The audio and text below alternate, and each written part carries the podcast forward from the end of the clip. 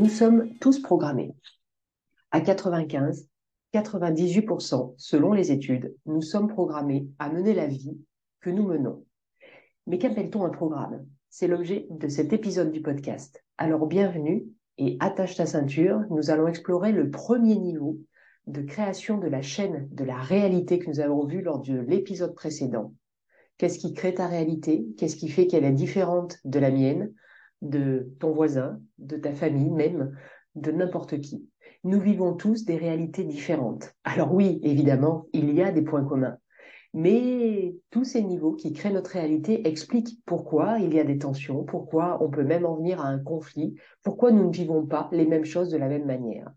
Alors pour te rappeler, on avait vu lors de cet épisode précédent que la chaîne de la réalité avait plusieurs niveaux.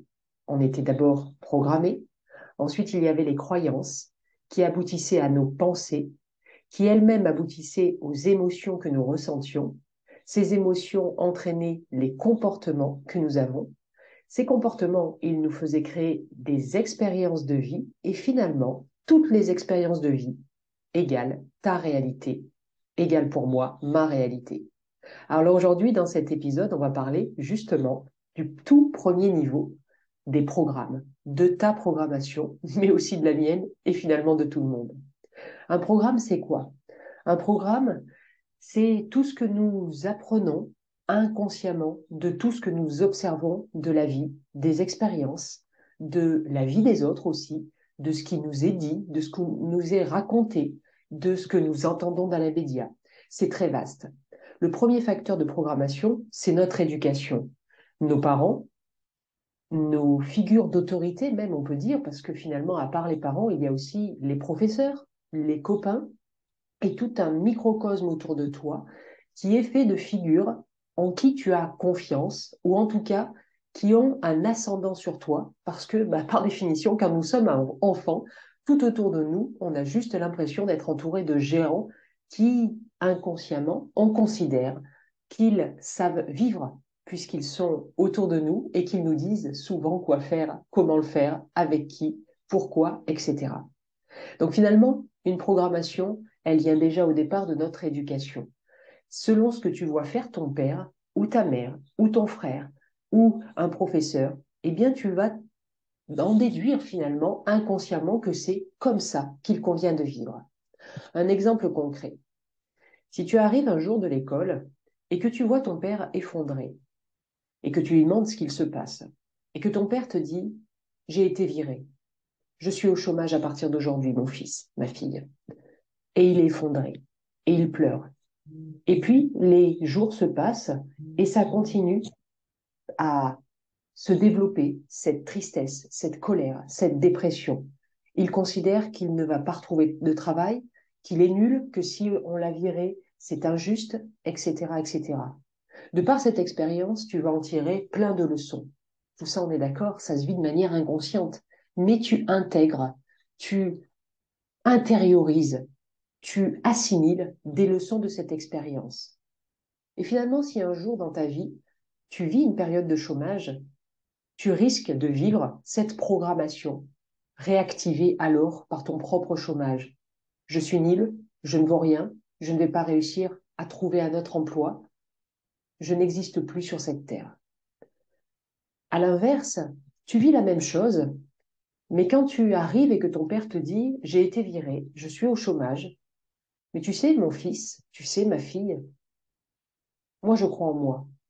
Je pense que si je suis au chômage, c'est sans doute qu'il y a des leçons à apprendre et que peut-être il était temps pour moi de changer. Peut-être qu'il est temps pour moi d'apprendre de nouvelles choses, peut-être dans un nouveau domaine, peut-être dans une nouvelle région. En tout cas, mon fils, ma fille, fais-moi confiance. Je suis fort, je suis intelligent, je suis souple, je suis créatif. Alors je vais retrouver un emploi. Que crois-tu qu'il va se passer si toi aussi dans ta vie, tu vis une période de chômage? Eh bien, tu auras cet exemple, ce modèle que tu vas vouloir suivre, parce qu'en fait, tu n'auras pas vécu une catastrophe internationale dans tes gènes, dans tes yeux, dans ton cerveau d'enfant. Tout ça, ça crée nos programmations. Alors, on les crée de deux manières. Soit par mimétisme, tu reproduis ce que tu as vu, soit par programmation en contre-exemple de ce que tu as vécu. C'est un peu du genre, euh, eh bien, puisque lui a vécu ça ou elle a vécu ça comme ça, moi, je vais faire le contre-pied.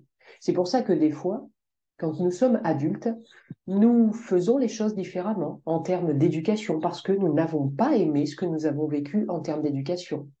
Nous allons faire un métier à l'opposé du domaine d'activité d'un de nos parents ou de nos deux parents, surtout pour ne pas reproduire cette programmation. Donc ces programmations, finalement, elles ont un aspect aussi bien positif que négatif selon comment toi, tu le détermines, selon comment toi, tu interprètes les choses et comment tu veux les traduire dans tes actions et dans tes comportements. Ce qui est génial, c'est qu'on parle de programmation et qu'on pourrait se dire, ben, j'ai pas la main. Et en fait, si. Tu retrouves totalement la main à partir du moment où tu en prends conscience. C'est d'ailleurs une des premières choses que je dis lorsque j'accompagne des personnes en évolution professionnelle ou pour d'autres objectifs en lien avec ce qu'ils veulent vivre de manière créatrice et créative de leur vie, c'est on ne peut changer que ce dont on prend conscience. On est d'accord? On est inconscient de beaucoup de choses dans notre vie et à partir du moment où on met le doigt dessus, je suis malheureux au travail, mon couple ne va pas bien, j'aimerais vivre à l'étranger, etc., etc. À partir du moment où tu prends conscience des choses, tu as la main de changer, indépendamment de ces programmations. Sauf que, évidemment, ces programmations, elles sont inscrites en toi peut-être depuis 10, 20, 30, 50 ans. Donc, ça ne se fait pas comme ça. On peut y arriver. Moi, j'ai mis du temps à arriver à foutre en l'air, je vais dire ça comme ça, certaines programmations qui m'empêchaient de vivre la vie que je voulais. Alors, je me suis fait accompagner, que ce soit par des coachs, des mentors, mais aussi d'autres types d'accompagnement. En fait, il faut que tu t'écoutes sur ce besoin de déconstruire ce qui te dessert une programmation qui apporte des choses positives, ok, t'as pas besoin de la toucher. Par contre, les programmations qui t'entraînent dans une vie qui n'est pas celle qui te convient, eh bien, il convient de déconstruire, que ce soit seul ou accompagné. Il y a tellement, tellement de techniques qui peuvent nous aider à déconstruire cela. En tout cas, ce premier niveau de programmation qui tient à l'éducation, qui tient à nos expériences de vie, qui tient à notre observation des expériences de vie des autres, sont inscrites en nous de manière très forte et de manière inconsciente jusqu'à ce qu'on comprenne que ça existe et que on se pose la question à soi. Je te la pose évidemment. Maintenant que tu as écouté cela, qu'est-ce que tu vois comme programmation que tu suis? Ou qu'est-ce que tu vois comme programmation où tu fais l'inverse de ce que tu as vécu, de ce que tu as appris, de ce que tu as ressenti et observé autour de toi. Fais la liste de toutes ces programmations. Au niveau professionnel, est-ce qu'il y a des programmes que tu suis? De ton père, de ta mère, de cousins, de professeurs qui ont inculqué certaines notions en toi? Moi, je me rappelle que j'ai été programmée par ma maman, et je dis ça en toute bienveillance et respect pour ma maman qui a fait qui je suis et je suis très fière de qui je suis. Mais ma maman, elle m'a bercé d'un discours que je comprends qu'elle dit, mais qui moi m'a desservi. En fait, ma maman, elle n'avait que le modèle de métier de son mari. Mon papa était fonctionnaire. Et du coup, ma maman m'a bercé avec le discours, il faut que tu sois fonctionnaire, ma fille. Tu auras des horaires fixes, des congés, le salaire qui tombe tous les mois, tu pourras élever ainsi ta famille de la manière la plus confortable possible. Tu seras fonctionnaire, ma fille. Alors, ça n'est pas une programmation très grave, sauf que elle m'a fait aboutir à un burn-out. Un burn-out qui m'a fait chuter de cette programmation et je remercie ce burn-out de m'avoir clairement exprimé que je n'étais pas faite pour être fonctionnaire. Ça n'est pas ma personnalité, ça n'est pas mes meilleures qualités qui sont mis en œuvre quand je suis fonctionnaire, quand j'ai été fonctionnaire. Alors, oui, je suis une entrepreneuse dans l'âme, je suis une testeuse de beaucoup de choses en développement personnel, en domaine de vie.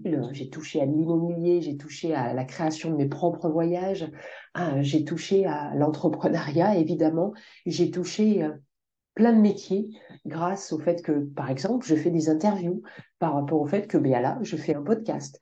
Je crée la majorité de mes designs euh, pour mes publications sur les réseaux sociaux, etc., etc. Je n'ai plus, je n'ai jamais eu les véritables caractéristiques qui font un bon fonctionnaire. Je n'aime pas les cadres, je n'aime pas les procédures, je n'aime pas qu'on me dise à ce point quoi faire. Alors évidemment, je ne caricature pas. Il y a encore des lieux de la fonction publique où il n'y a pas ces défauts que je viens de décrire. En tout cas, moi, j'ai malheureusement succédé dans mon parcours des endroits où je n'étais plus à ma place et finalement où je peux conclure que je n'ai jamais été à ma place. Et c'est tant mieux. Évidemment, j'aurais aimé éviter la case burn-out qui a failli me faire perdre ma famille, me faire perdre ma santé. Alors ça, ça me l'a fait perdre pendant un certain temps. Mais en tout cas, ce burn-out est le révélateur qu'il fallait que je bifurque. Alors évidemment, ce que je te souhaite, c'est de ne pas attendre un, révélateur grossier, violent, voire catastrophique, pour te dire quels sont les programmes qui me desservent. Alors, évidemment, à toi maintenant de jouer. Nous sommes à la fin de cet épisode sur la programmation qui est le premier chaînon qui crée ta réalité. Quels sont les programmes qui t'empêchent de vivre la vie que tu veux vivre? Quels sont les programmes qui t'empêchent de vivre la vie que tu as vraiment envie de vivre? Évidemment, n'hésite pas à mettre dans ce podcast, sous les podcasts selon la plateforme où tu l'écoutes, tes commentaires, tes questions. Ah, n'hésite pas à me titiller non plus. Je n'ai pas la science infuse. Ce que je te dis, c'est des apprentissages personnels, ce sont des formations que j'ai suivies, mais n'hésite pas à être polémique. Juste évite que ce soit dans l'agressivité. Ça, c'est quelque chose à laquelle je ne répondrai pas. Parce que pour moi, c'est la bienveillance qui prime. Je te souhaite une belle suite de journée, belle soirée, belle nuit, je ne sais pas. Et je te dis au prochain épisode. Donc le prochain direct, ça sera une interview que je te mets à, ta disposition. Et le podcast d'après, donc dans 15 jours, ce sera sur le deuxième chaînon qui crée la réalité, les croyances. Prends soin toi.